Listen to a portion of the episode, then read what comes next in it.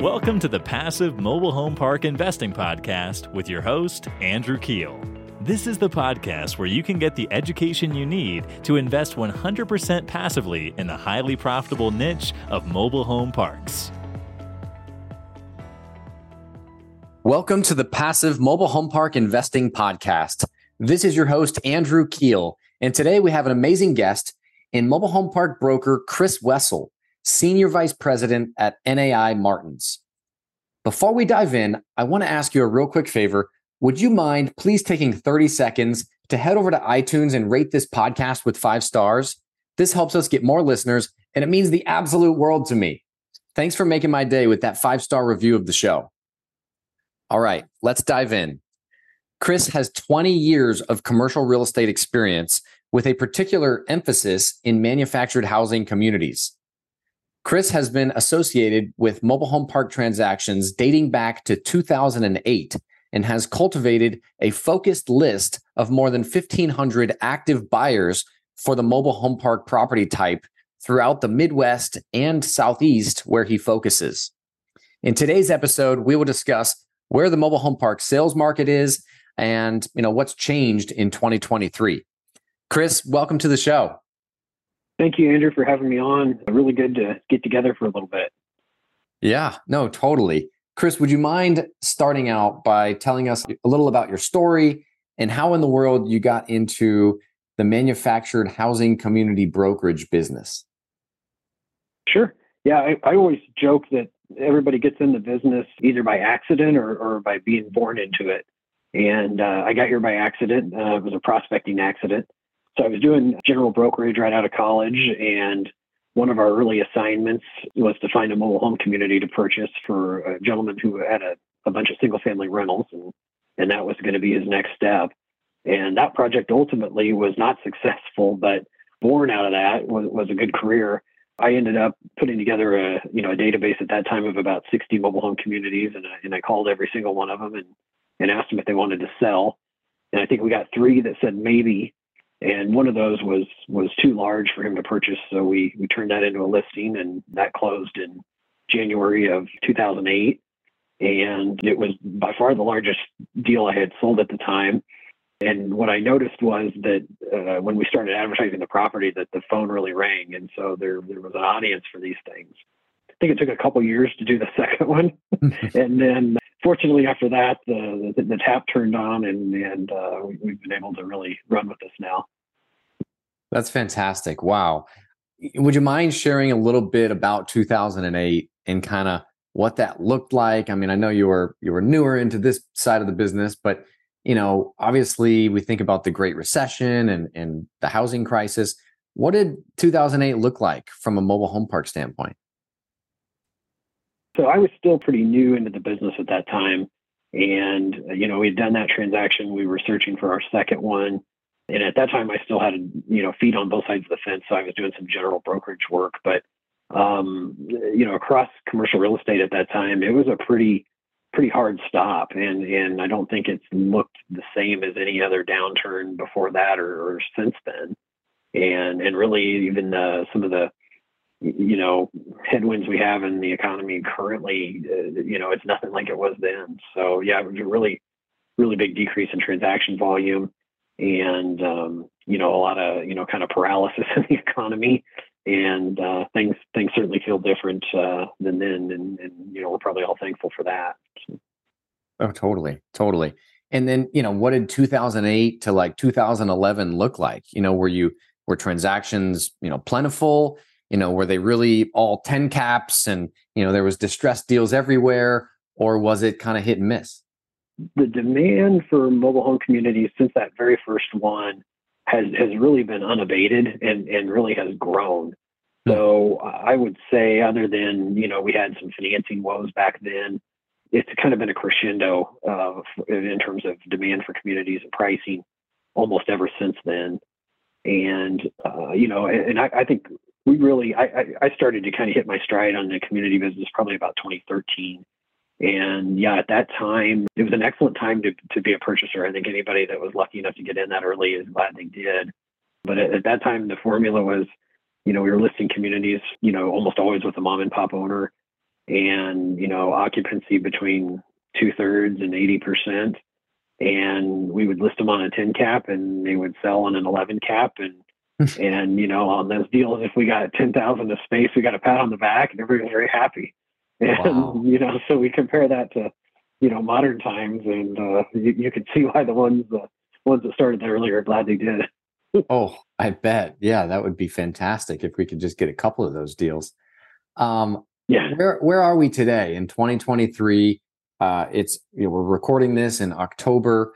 Uh, you know, how do transaction volumes compare to the last few years? So 2023 in terms of transaction volume almost has to certainly has to be a, a step down from from where we were. And I think that's mainly because I think particularly in the first half of this year, there was a lot of reprogramming going on. And so there were deals that fell out of contract. There were there were deals that got put together on the wrong assumptions and ultimately did not close. And and just a, really a lot of recalibration is, is what I've heard from you know other market participants and, and really our own experience too. Our pipeline now, I, I think, is about as strong as I ever remember it being you know, so we we've got stuff that's uh, you know in line soon for closing and, and things in LOI stage and, and a lot in listing stage. So I, I, think if if your only measurement is is transaction volume, you know the you know the, the news is good. The market I think is um, you know this job is never boring. So uh, you know you look at how things have changed in different directions just since the start of COVID you know, we we've kind of ping ponged all over the place since then on what's been going on.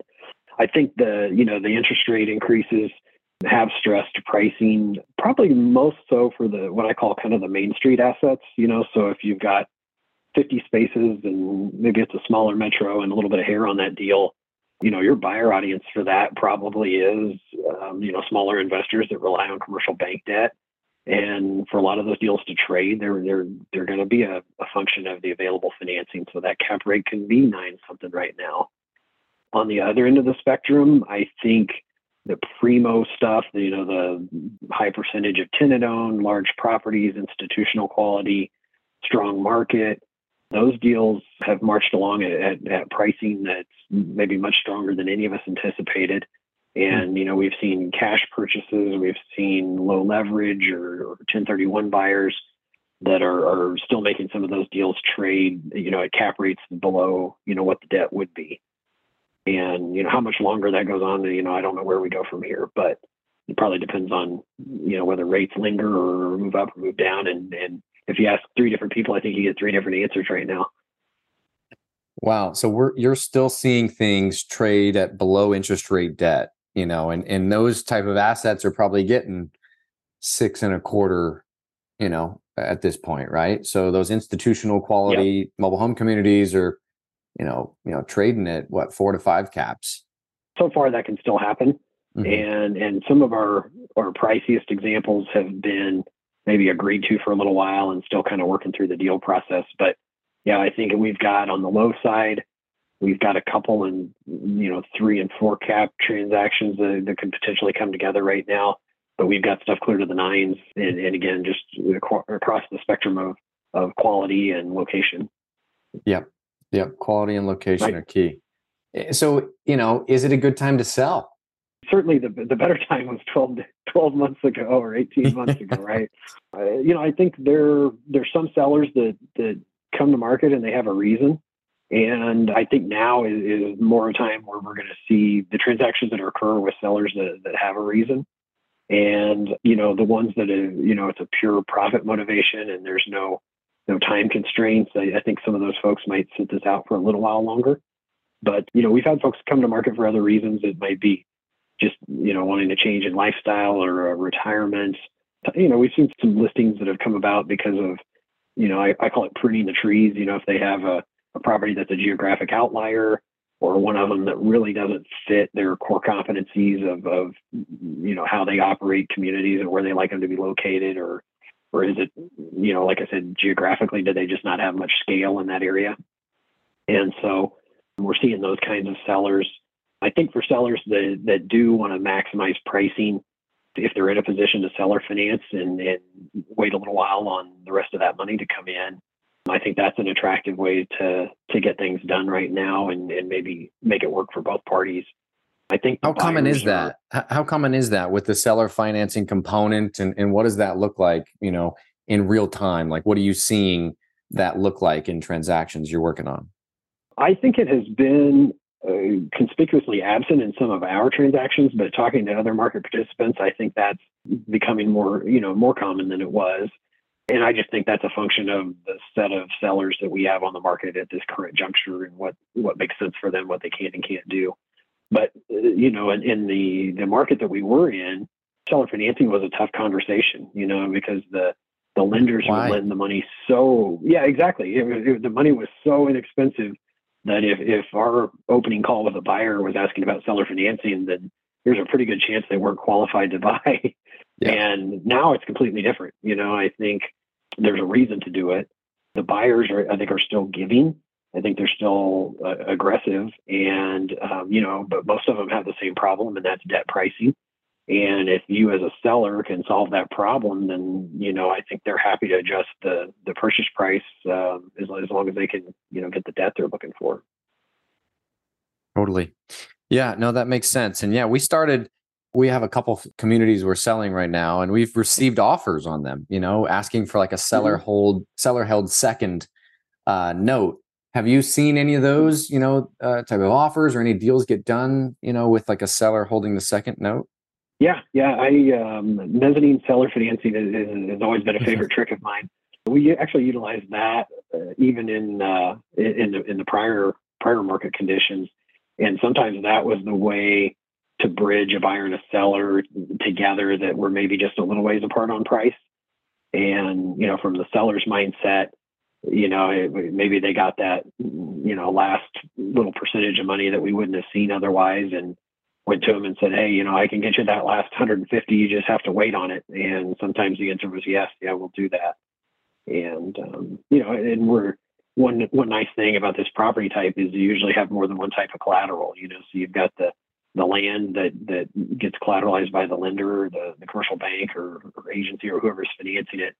And then you've got the homes that, uh, you know, may not be encumbered by that process that, that can be secured you know, it'd be security for a different loan. That's an important differential there because a lot of primary, you know, primary, you know, first mortgage holder lenders won't allow a second mortgage on the real estate, right? Mm-hmm. But if you split them up, Correct. this, you know, the the the bank will have the real estate loan, right? They'll have the first position there. And then, you know, the seller can use the homes as collateral, right? Like keep the titles mm-hmm. and you know either keep the titles or have liens on them you know and uh, do it that way which we've done a deal that way. So yeah gives them yep. collateral. we, we have also. Very cool. So how have cap rates changed you know on on just kind of like typical midwest you know three star park say it's 70 lots in wichita you know 75% occupied on public utilities you know what what is it what does that trade for the community you're describing, that's probably somewhere in the eight percent right now, depending on the inputs. Um, eight percent on actuals. Uh, yeah, I think so. Eight, eight something. I'm not saying it's eight, eight even, but you know, if if you're below a nine percent cap rate on on something like that, it's probably because there is some rent growth. There is some some infill potential on the on the vacant sites. You know, if you're dealing with something that's very much maxed out, you know, market rent and high high occupancy, you know then uh, you're, you're going to be debt con- yeah, I call it debt constrained you know? So if the interest rate is seven uh, or seven I guess it's going to be higher than that right now. If the interest rate is seven and a half then uh, maybe that cap rate has to be nine. Sure. Sure. Um yeah and I guess like w- where are like typical operators like your buyers you know underwriting these today? You know are they is it that eight to eight and a half cap rate on that type of a you know community? Uh, you know, or where is the you know like price per lot, or or, or what's the typical kind of gauge of mm-hmm. you know what a yeah. deal pencils out to underwriting wise? I think you'll have a lot of things that that cap in the the mid eights to nine right now. If it's a property that's like I said, fairly debt constrained. But you know, it's as you know, there's there's so many varieties of of quality location and mm-hmm. and and other things that it's I, you know people ask me what a what are cap rates on mobile home communities I say what what does a car cost? You know there's so many variables. But uh, but yeah I think there's a, there's a lot that probably settle in that range today of that that eight and a half to nine. And you know it can be more it can be a lot less for the right quality. But there, there's going to be a lot of things that probably probably trade or could trade in that range yeah, that three star park, you know, over 50 lots, but not over 100, right? Like not institutional quality, mm-hmm. but kind of mm-hmm. somewhere mm-hmm. in the middle. Okay, that's uh that's good insight. And then what type of debt have you seen, you know, operators get on on that type of a property as well currently? Yeah, I think commercial bank debt, you know, at this moment, I'm guessing you're probably seven and a half, seven, three quarters on, you know, it, it is about as good as anybody's going to see right now you know, and you can certainly get quotes well into the eights or even nine, depending on uh, which you know which lender you're talking to and, and how aggressive or conservative they are. If you can find the you know the 30 year amortization uh, or 25, that that certainly helps get deals together. But I, yeah, I think that's how it's going to price on you know at least for commercial bank debt. That's what we're seeing. Yeah, I would say like seven and a half percent interest rate and then you know we're trying to pencil deals out where they kind of like stabilize right? Like end of end of year two around a nine cap or more. And that's kind of how mm-hmm. we're able to to do deals. But my how that has changed right? The, the days of uh yeah. you know four percent interest rates and being able to pay for a you know seven cap uh, things changed pretty quick there didn't they? They really have. Yeah. Yeah. Like i said it, uh, it hasn't been hasn't been boring over the last four years. That's for sure. yeah. What are your mobile home park buyers like afraid of right now? What type of properties are not trading or are harder to you know to get to sale, uh, and and why? I think it's you know probably nothing that would surprise you. I, I think like any time the market, the the more the more of the measurements of desirability that are in the right place, the easier it is to trade the property as you have you know more strikes against it then it does get you know more difficult. And and and i think now is a is a difficult juncture but we're we're finding buyers and we're working through those challenges and and making it happen. But i think you're always kind of looking at uh, you know some of the same attributes you know what's the size of the deal? What's the quality of the market? You know what what's the the park owned home burden and you know the the more of those that land towards the the desirable end the easier it is to get done. But again we're for the most part we're still finding a home for for most properties. I, I think the only things i can think of that we're in danger of missing on is just maybe where we have a seller that that can't come all the way to today's you know market value on that particular asset and certainly understand those decisions. You know it's it's it's their property and they you know they have to live with these outcomes a lot longer than we do. You know we're mm-hmm we're, we're typically done, uh, you know, mostly done at closing plus a little bit of, you know, post closing follow up and cleanup and making sure everybody lands in a good place. But, you know, I, I, I get it. You know, if it doesn't work, it's not a very business decision, and then then don't do it. But we've we, we've had I've been pleasantly surprised with the the amount of product that we we have you know have had coming to market and um, and maybe just you know right place right time and we, we've taken care of business throughout the different cycles and, and so hopefully that's that's helping us a little bit. That's great. Would you mind summarizing like like the hair right? There's always like you know this deal is nice but it has this hair on this deal and you know some some ideas that like come to mind are like private utilities right? Like a a lagoon or a wastewater treatment plant. I know a lot of buyers you know it's less mm-hmm. desirable uh, the size, right? Like under what size would you say? Like, you know, for us, we don't look at anything under 50 lots, but I'd, I'd wonder like what, you know, what size cutoff you're seeing, market size, you know, park owned homes, older homes, obviously all add hair to deals, right? Gravel roads, you know, no mm-hmm. off street parking. So what, what other kind of hair uh, makes a park less desirable, you know, on the deals you're seeing? Yeah, I think you hit on on some of the the common themes. The uh, you know private utility systems. There's there's some buyers that that just don't have that worked into their risk profile, and, and that's just not something they want to take on. You know, or if they've had a bad experience, you know, previously with with private systems, um, then it is very hard to get them to revisit that again. I think if you've got a if you've got a tough market, you know, like if if it's maybe you know the the pricing and the rents are just a little too affordable in that area, or the the economy is just a little bit too soft. That's certainly something that you know it can be challenging to overcome. Um, you know, and then you know how much deferred maintenance does the property have? What kind of condition are the utility systems in?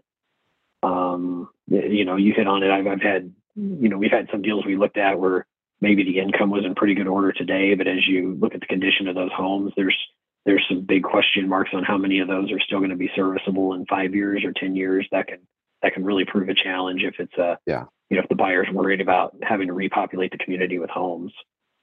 Totally, but totally.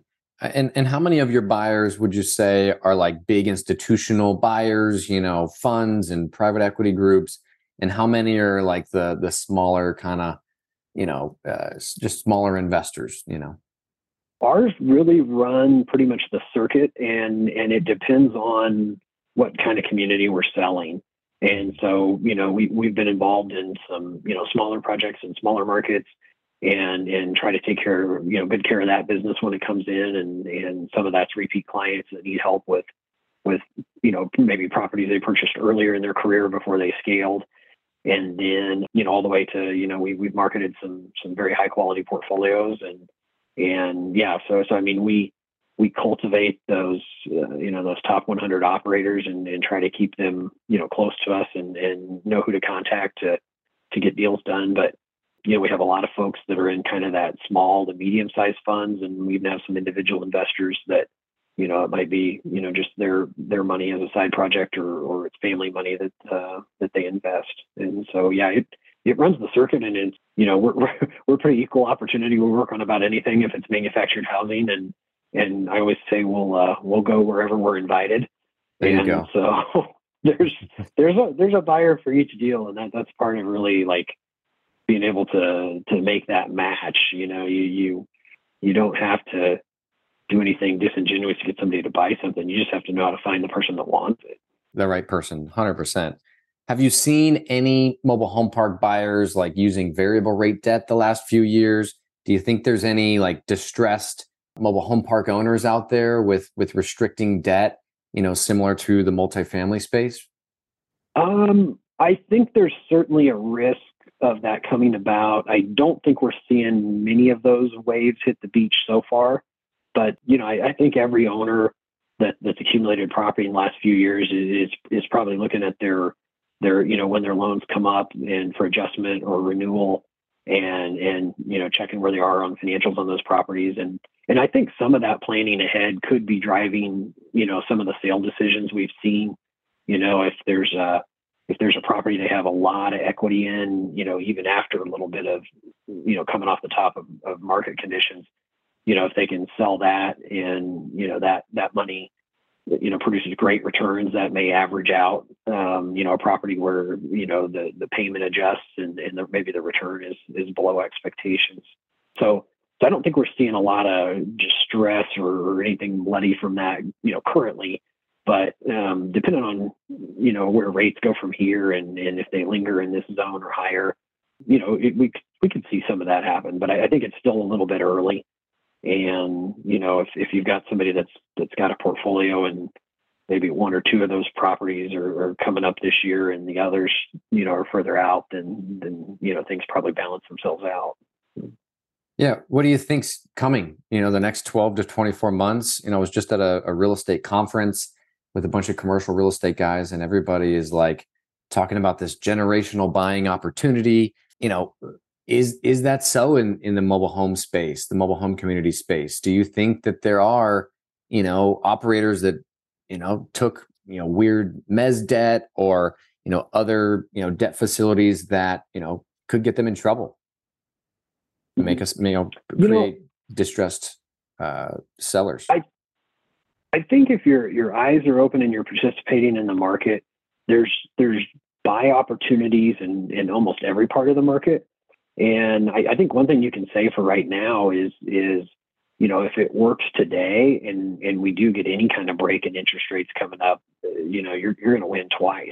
You know, so so if the deal makes sense today when you know when your your interest rate is seven and a half or higher, um, you know, if we get into a period of lower interest rates during that hold period and you can refinance or sell that project's going to exceed probably exceed what returns you could promise today sitting here modeling it, not being able to promise a six cap exit, you know, may not happen for certain assets. So, so I think there's a there's a case to to be out shop, even if it's just a double or it's it's trading at par today. There there there could be a time in the near future where you're you're very glad you made that purchase. You know, and I think we all, you know, anybody that's on the buy side, like you guys, I think you've got to keep your ears open for that. You know, where there is some some distress if you start seeing anything come back that's lender owned, but I'll make no prediction on where interest rates go from here because you know who knows. but yeah. you know, for we, we've come through a period of several months where all indicators were pointed up only. And I, I think what's interesting right now is I'm I'm hearing mixed predictions. You know, I have some that, that tell me, oh, it's going higher, it's going to get worse, it's it's going to be the 70s all over again, and others that say no, they're about ready to take a break. It's you know, it's election year um, you know, we we put a pretty good dent in, in inflation and slowed the economy a little bit. It's going to be fine. And so, uh, I guess the good news is that if we're getting mixed signals, then uh, you know, hopefully it isn't uh, you know climbing way higher. yeah, who knows? Yeah, I don't have a crystal ball, and and uh, it'd be nice to, you know, but let me ask you this, Kris what would you say is the toughest hurdle for most operators in the mobile home park ownership business? Like, what's the hardest part? Operations. not even not even a question. It is a, a business that is really won or lost on operations. And, you know, that can be the difference. You know, you can take a community in a certain location and a certain quality and you know the outcomes differ greatly depending on you know how attentive and how successful that operator is and you know what's their their marketing program for for you know getting homes moved to to new residents. And so i, I think that's it, it's not an easy business you know? I think um, people maybe sometimes underestimate that and and I, I think that's why we we've seen one reason we've seen so much success with with folks like you that that have figured out the operations side. And you know you've got lp investors that either you know don't have the time commitment it takes to to be an operator themselves or or maybe don't want that risk or don't want those headaches. Because it's you know i haven't met headaches. I've, I've, i still haven't met that person that says you know what? I really love operating mobile home communities. But uh but I think there's a lot of people that have said, you know what, I got good at this, and and and I like the return profile, and and I like the the resilience of, of, of this you know this type of business. And and as a passive investor, you know, a limited partner, how could you tell if a general like a, a general partner was a good operator or not? Like, what do you have any like ideas or tips? I mean, how how would you tell if you're you know looking at a a passive investment? Yeah, yeah. I think you know if I were going to look, I, I, think I would visit some of their their existing projects and and actually go see how those look you know, driving through them and and see how they've executed on those. And um, you know, and then I think you're you're really looking at you know what's their what's their track record and what's their experience. And um, you know, I think I think who is more important than how much in this case. Meaning that if it were me, I, I, I would not just pick the one that promises the best return. I think I would pick the one I was most comfortable with as their their you know their chops as an operator and um, you know because there's no uh, you know if you buy 100 communities there's no way all those go perfect but it, but if you have a good operator then you know they can they can make the best of of any challenges that might come up on a particular deal it's so different right like i have some friends that are apartment syndicators and it's like there's a lot of mm-hmm. work on the on the front end you know lining the deal up mm-hmm. and and you know passing it off to the property manager but really like a lot of the day-to-day operations fall on that property manager right? There's like asset management fees for overseeing the property manager that go to the general partners but mobile home communities are so different right? Because there's so many intricacies and you you can't really just pass these off to a third party because you know there's really not good uh, i mean there's some you know third party managers that manage nationwide but from what I've heard and, and from my experience, because we've bought some parks that were managed by them, is that it's it's hard to keep your expense ratios low, you know, through mm. you know through third party property management. But I I think it's uh like like the little things, right? Like like when a tenant owned home goes up for sale, like our team is all over it. Like we want to broker the sale of that tenant owned home to a new person that's going to buy the home and live in the park. And like that little piece right there, if that gets missed, homes are going to start moving out of your communities and your occupancy is going to drop because there's wholesalers and dealers and you know they're trying to buy these homes and then you know move them out and sell them to somebody else or you know the other park up the road that wants to infill so it's yep.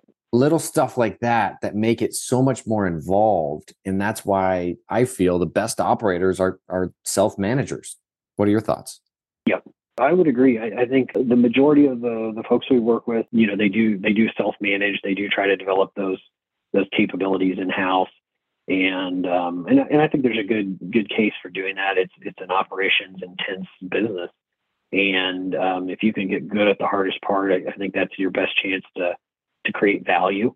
And um, you know, and, and, I know like for for certain situations, you know, third party management may be the way to go for them if if they don't have that that team in house. Mm-hmm. Um, but I, yeah, I, I, would agree. A lot of operators seem seem intent on on on building that, um, you know, when they can.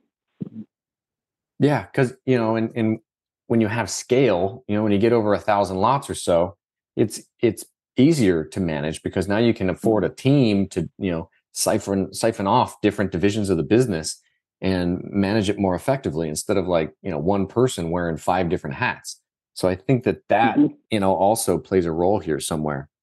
Kris, you know, is there anything else for passive investors, you know, that that that they need to look out for when investing into mobile home parks? Like what are the, the top, you know, couple of things you would tell them like, hey, if I was going to invest in a, you know, passively in a mobile home park deal, this is what I would look for. You know, what what are those tips?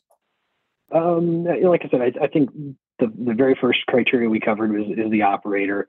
Um, I think from there, I, I, think it's it's looking through some of the the financials and and do the assumptions make sense? Are they are they reasonable? You know, because ultimately, once you start operating, you, you guys know this. It, it, certain things go better than you thought they would, and certain things are worse. And so, so if they built a pretty uh, you know, 50 yard line kind of model and some things go better, some things go worse, then it, you know, the, the project as a whole hopefully goes off, you know, pretty close to, to what was projected. And so, yeah, I think kind of checking those assumptions and then looking at the, the location. Sorry, sorry know, to pause there real quick because like those assumptions, like I think like three pretty important assumptions would be like your rent growth, right? Like, are you mm-hmm. going to raise rents a hundred dollars a month every year for five years?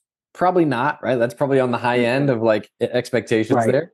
You know, but more like twenty-five to thirty-five dollars per year. You know, after kind of getting to market is, you know, maybe more realistic. Yes so you know i think that's a good you know metric to check uh, infill i think is i mean i would i would love your thoughts on infill but you know infilling more than 10 homes a year is probably like really tough you know to do you know for most operators there's some that can do it you know high level and bring in a lot of new homes what other top assumptions would you look at so, yeah and you mentioned the the infill yeah, if, if you're utilizing like a you know full sales model, yeah, it's it's probably pretty tough to to outrun ten homes a year in, in most locations. Uh, you know, there, there's always somewhere that has has exceptional demand, but those deals are not every day. If you're if you're embracing a you know more of a rental model and, and the operator is is wired to do that and, and manage those turnovers, then we have seen some some very strong velocities on on infill with either rental or rent to own programs. But yeah, I, I, would look at like you said, you know, the, the what's the assumption on infill, what's the assumption on on rents, and then um, you know, do you just how do you feel that the the execution matches to that property and that market and and some some of those things. Yeah, exit cap rate right? Which is like kind of mm-hmm. guessing right now because we don't know where interest rates are, but you know, it likely will be higher, you know, than than what mm-hmm. you're buying in at. So I think something like that would be another important metric to look at their assumptions. Absolutely. Yeah. Cool. Yeah. And I, I think if you're if you're projecting a cap rate on exit, uh, you know, reflective of, of today's conditions, and and like I said, if, if we do get a break in rates and and the opportunities there to refinance or sell, you know, below, you know, at a cap rate below that projection, then then again, you you kind of win twice.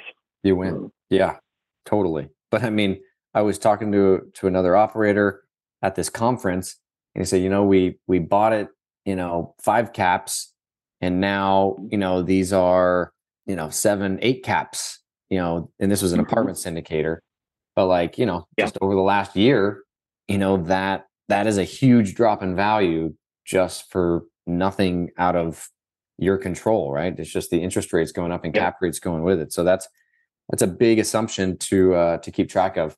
Kris what does the perfect mobile home park investment look like in your eyes and why? Yeah. I think somewhat we would all probably describe the same community, and, and I don't know if we've ever seen that one before. You know, it's it's hard to get uh, you know all of those attributes in one place. But I think for me, I would say you know somewhere in an area with good demand for housing. I, probably one thing that's interesting about me, I'm more agnostic on size of market than than probably anybody else you'll meet. You know, and, and the example I always give is I, I grew up in a town of 2,500 people. There's there's one mobile home community in that town and it was full when I was a child. It was full when I was in high school. It's full today, and nobody's going to build another one. and so, yeah. Again, if, if there's staying power in that that, that area, then I'm not too worried about. Um, you know, it's it's different if I came to you and said, you know, th- there's a hundred vacancies in this, and you need to fill those. But you know, if you've got a community that's already at stabilized occupancy, we're not really asking you to to dream big or have any vision here. Like the people already live there, you know. Sure. So, um, so but yeah, get, getting back to maybe more of the question, like good demand for housing. You know, rents and home prices uh, in the area. You know, obviously the higher the better, and that just creates a, a bigger you know window of success for manufactured housing if, if the site build options are much more expensive you know there's a certain threshold where you can justify infill with with new homes. That's obviously much much quicker to do and much easier to do than than needing to rely on you know purchasing used homes and having a rehab crew and that kind of thing. And there's there's some operators that have made a good business out of doing that, but not everybody's got that you know team. So, um, but I, I think in terms of uh, scale, you know, certainly I, I like things that are 50 or more spaces. I think below 50, um, it, it's a different buyer audience, you know, when you on the going outside in terms of, of how qualified they are and, and how, how they can perform on the deal. And probably from a management and operating efficiencies, you know, 50 that 50 to 100 space zone is a, is a is an area where you still get some attractive cap rates, but you hopefully you get a you know decent economies of scale and and certainly good marketability going out. So, but you know we can you can really take it to the the level of perfection if you want to talk uh, you know uh, large market high population growth high percentage of tenant owned homes you know I, I think from a um, you know put my uh, you know taking my broker hat on and, and or just taking my broker hat off and, and trying to put myself in your shoes i would uh, my favorite deal has always been that that community that's 75 or 80 percent occupied and and maybe a little below market on rents because you you really have a couple different places you win there on on you know rent growth and and infill. Yeah, totally. And then public utilities, I think, would be the the other piece, right? Instead of yeah. private, you know, well or septic systems, if you can get city water, city sewer, yeah, that's the trifecta. It is, yeah, yeah. It makes your life easier from a, a regulatory perspective, and um, you know, better risk profile than, than than dealing with the private systems. And and you know we have operators that'll that'll buy those too. They they just they kind of assign a different, a little bit different cap rate to to account for you know the risk and the headaches. Definitely, Kris. What mistakes have you seen you know operators make? I think we, we've seen people that that got into the business and maybe underestimated the operation side, and so we have sold to folks that later came back to us and and you know said, hey, I did this for a couple years and and some of them did okay you know like they but it was but it was a lot more difficult than they thought and maybe more time consuming so i think that's one mistake is is just underestimating the operation side i always say too it's a if you're well capitalized this is a great business. If you're bootstrapping your way in it is very very tough.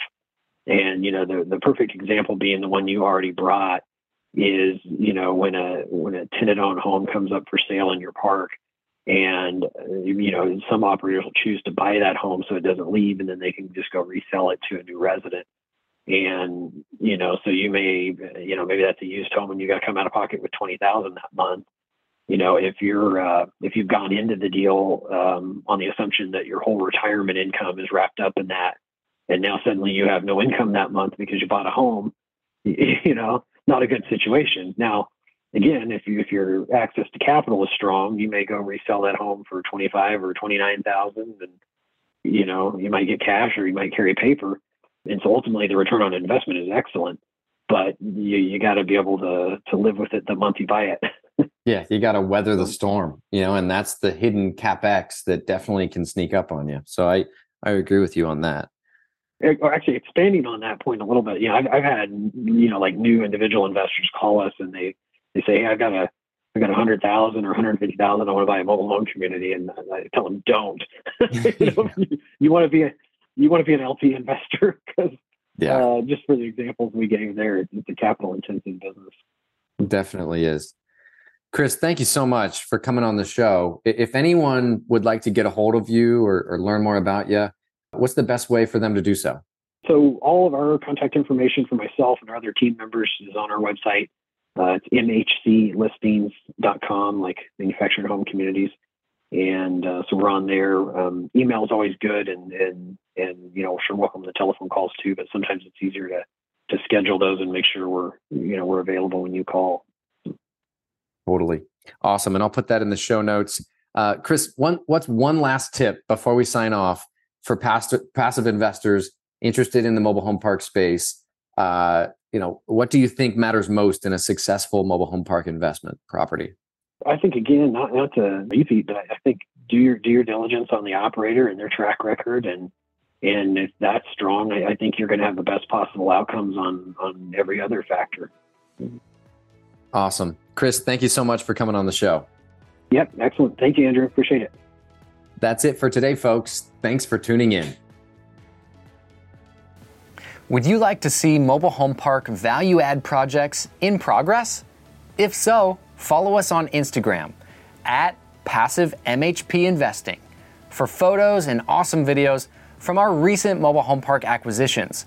Once again, that's at Passive MHP Investing on Instagram. See you there.